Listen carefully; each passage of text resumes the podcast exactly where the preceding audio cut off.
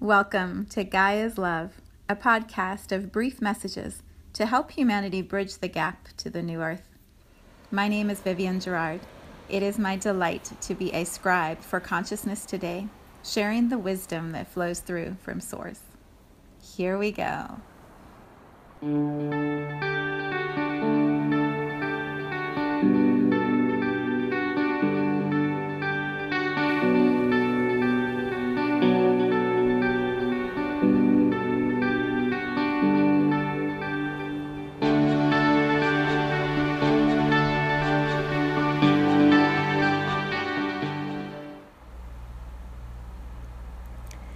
Episode 91. It is Monday, Monday morning here in Cincinnati. It's a little gray, um, not too chilly, and it's the Monday of the week of Thanksgiving, which here in the United States is such a fun holiday. um, mainly because it's focused on food, and you don't have to worry about buying gifts or doing a whole bunch of work. It's all around food. And also, there's this energy that is playing out here in my life. And so, because it's a podcast that I'm holding space for, I'm assuming there are some matches in your life if you are listening. So, there's a bit of a, a heaviness that is present here. Um, one of our close friends has lost a family member and not lost, has had a family member transition. And so we're moving through the process of grieving and you know funeral arrangements and when when you're in that space with someone that you care about you you become very aware of life and death and the relationships that are around you and so I bring that awareness here into this podcast because it's what's playing out in my life. So when I was meditating, preparing for the podcast, I kept thinking, what what fun things can we talk about? What would be great to talk about for the week of Thanksgiving? And we'll focus on gratitude and and what I find over and over when I show up with my phone to record whatever it is that's meant to come through there is a force bigger than my human ego that is guiding this podcast. And clearly, there is an energy of death, endings, beginnings, transformation. This Scorpio new moon energy is very present still on our planet and is teaching and guiding humanity through a shift and I am merely the voice, the conduit through which this truth or awareness wants to flow. So, the title that came very clearly in my meditation was Peaceful Sorrow. Peaceful Sorrow. And I feel the peace of that. So, perhaps I'll share how it came together and trust that whatever your matches are, they will present themselves for you. So when we, I believe I've shared this before, on the new moon, I did this uh, Zen card layout where you pick where you are right now energetically and where you want to be by the next new moon. And then this beautiful Many Moons workbook that I use, Sarah Faith guides you through these questions to ask from how do we get from where we are now to where we want to be. And each of the questions, you pull a different card and it gives you a little wisdom or guidance. So I created this beautiful arc of all of these cards. I think there's eight or ten that go from where you are to where you want to be. And the sorrow card showed up as the third card in and and I remember thinking sorrow, like why are we talking about sorrow? We're going towards the holidays and I'm going from the lover's card to success. Like why is there sorrow? What does this mean? And very quickly, within a few days, we have been going through this process with our friend. And so this morning, when I was meditating, I was thinking, oh, yes, that sorrow card. Now's a good time. I'll bring that sorrow card forward. And then the one right after that is creativity. So we'll talk about how we go from sorrow to creativity. And we just move through it. Don't we all want to do that? We'll just move right through it and get to the creative part. Because the creative part is what I really enjoy. The sorrow part, not so enjoyable. And what what I am aware of in this moment is that we are still collectively, individually, sitting in the space of letting go, of endings. We're not fully ready yet to jump into the creative movement of whatever is coming next. And so here we are on Monday. We are going with our friend for the visitation tonight and then the funeral service tomorrow. So there won't be a podcast tomorrow.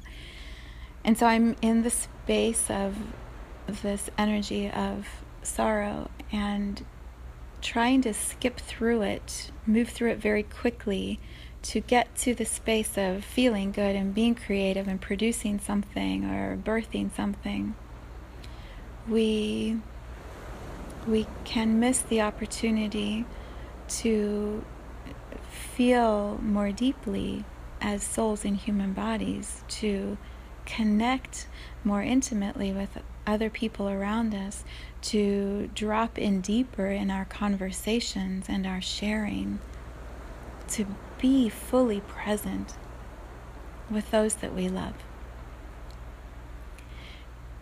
And jumping through that or moving through that too quickly, it's um, the word I hear is spiritual bypass. You know, this is the term I read in some articles. People are spiritually bypassing by going to enlightenment and not sitting in the shadow. Even that is a phrase that doesn't fully resonate with me but perhaps it serves in this moment to hear that. It feels like we stay more at the surface when we try to quickly move through grief or move through an ending, when we're trying to rush through something that is here to teach us and expand us and strengthen us, when we rush through it to get to the thing that feels a little better we don't always get the richness of what the lesson is, is showing us. And so today I bring this vibration forward of peaceful sorrow. Sorrow doesn't have to mean that we are crying and pulling our hair and lamenting loudly and making others feel heavy or bad. It's it's not that. You know, sorrow is simply the stillness, the silence of being fully present with whatever the emotions are that are moving through us, whatever is ready to be felt. And that may go in five minutes from laughter at a story of, you know, something hysterical that we shared with someone we loved to tears a minute later that they're not here to hear that story again, to calm right after that, that we were able to go through those feelings we might go through anger, you know, when we are at any ending. And this isn't necessarily just the death of someone we love, at an ending of a relationship, an ending of a job, an ending of a project, an ending of a health crisis, an, an ending of anything, a move. When we reach an ending, emotions that perhaps we haven't been with before then, that we've dodged or bypassed or skipped over, when we hit that ending, it's like coming to a wall or a door that isn't ready to open yet. And any momentum that has been building to that point that you've avoided, it's going to hit you, it's going to crash into you at the door. So when we're at the end of a relationship or the end of a, I guess a job is a good example. When we when we leave a position of work, even if we've chosen to do so, any unresolved emotions up until that leaving are suddenly going to hit us when it's time to walk out the door. So maybe that's when we were suddenly realizing we can't stand that coworker, we're so mad at that boss, or we're so disappointed in HR, or whatever, right? When we are about to leave, all of that unacknowledged emotion is suddenly right there. And sometimes we get very surprised by that we're we're not prepared to deal with it because we've been so busy rushing through to the new beginning that we haven't felt what was available to be felt. So death is another example. You know, when we have healthy, beautiful relationships and someone transitions or dies and we feel complete, it's this really peaceful ending. if we haven't had that, if there are words we wished we had said, or if there are um, stories that have never been fully addressed, you know, relationships that were so tangled and confusing, and we've never taken the time while we're alive to work through that. At the moment of death or immediately after that, all of that unresolved feeling comes forward.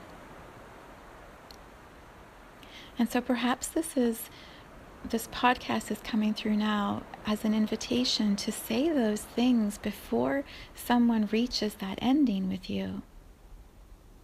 To have those conversations with those that you love and need to forgive or ask for forgiveness from, or, you know, all of those, right? All of those. What if we address them while we have the opportunity and the time to do so. Instead of waiting for the crash or the closing of the door or the ending that you can't come back from. Perhaps that is why this is showing up right now. I remember I've seen John Edward in person once, and I've listened to several of his recordings, and he he's so clear, he's a medium, and he's so clear in his workshops. He will say, Why do you wait until someone has gone to say what you need to say to them? Because then you're relying on a medium to interpret between two dimensions and trying to make sense of what the stories are that only you two would understand through the filter of someone who doesn't know either one of you. Why would you make it more complicated? Instead, speak to those that you love now while they're alive and clear up what needs to be cleared up, heal what needs to be healed. Say those things that perhaps are a little scary. You won't, you might regret it, but at least you've said it. You'll regret it way more when they're not here and you haven't said it. And I always valued that he said that you know, encouraging people while they're alive to have those conversations. So perhaps that is why you are listening to this podcast. For me, the sorrow card, it's it's such a reminder to be present, to be aware, to be fully engaged in the relationships that are in my daily life to listen when someone is calling and asking to share a story, or to stop when my children are wanting to tell me what's going on in their day. So I'm going to read the description of the sorrow card and then I'll post a picture of it in the Soulshine Tribe if you want to see what it looks like. This is from the Osho Zen deck. It has a picture of a monk wrapped in his reddish sort of colored uh, flock, his or not flock, his coat, and he has his hand propped sort of on his face, his chin, and his eyes are closed, and everything around him is sort of black, but there's this blue light, this blue column that goes from his spinal column behind his back all the way up into the sky, and you can kind of see like little stars at the top of the blue. And here's what it says This pain is not to make you sad, remember? That's where people go on missing. This pain is just to make you more alert. Because people become alert only when the arrow goes deep into their heart and wounds them. Otherwise, they don't become alert. When life is easy and comfortable, convenient, who cares? Who bothers to become alert? When a friend dies, there is a possibility. When your woman leaves you alone, those dark nights you are lonely. You have loved that woman so much and you have staked all, and then suddenly one day she is gone. Crying in your loneliness, those are the occasions when, if you use them, you can become aware. The arrow is hurting, it can be used. The pain is not to make you miserable, the pain is to make you more aware. And when you are aware, misery disappears. And there's a commentary that goes with the picture.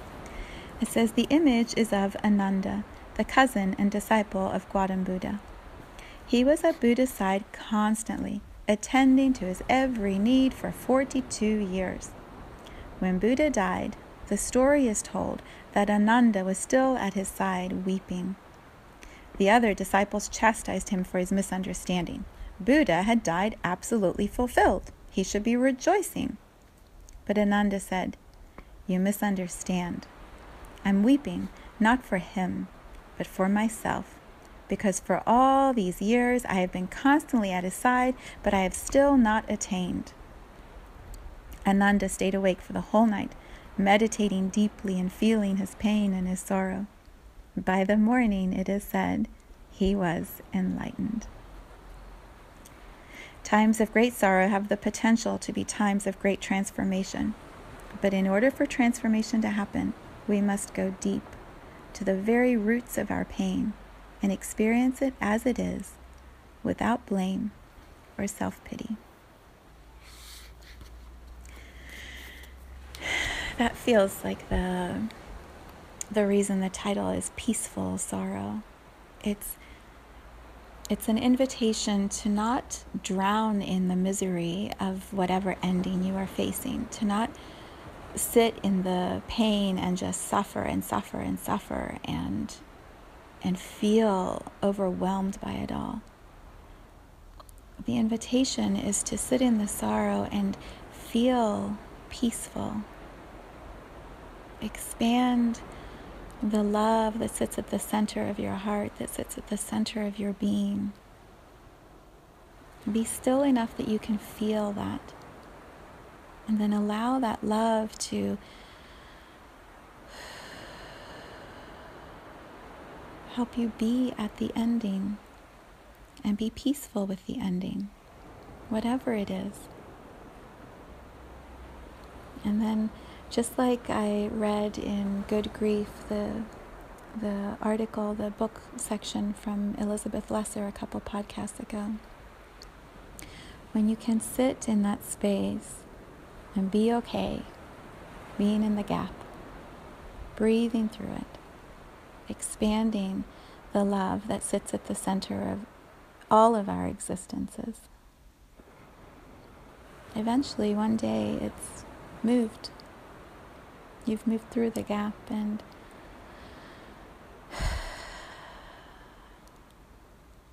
you are more peaceful. You are more aware. The misery disappears.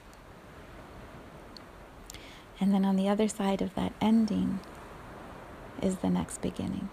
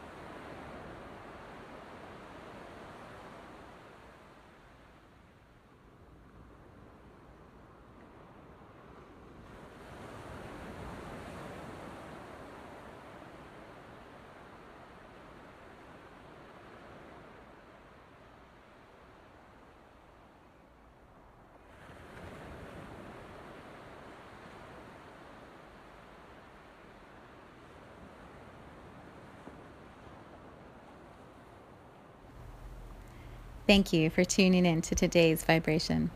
Let's take this message of pure love out into all of our communities and continue expanding love here on Gaia. So much love from my heart to yours.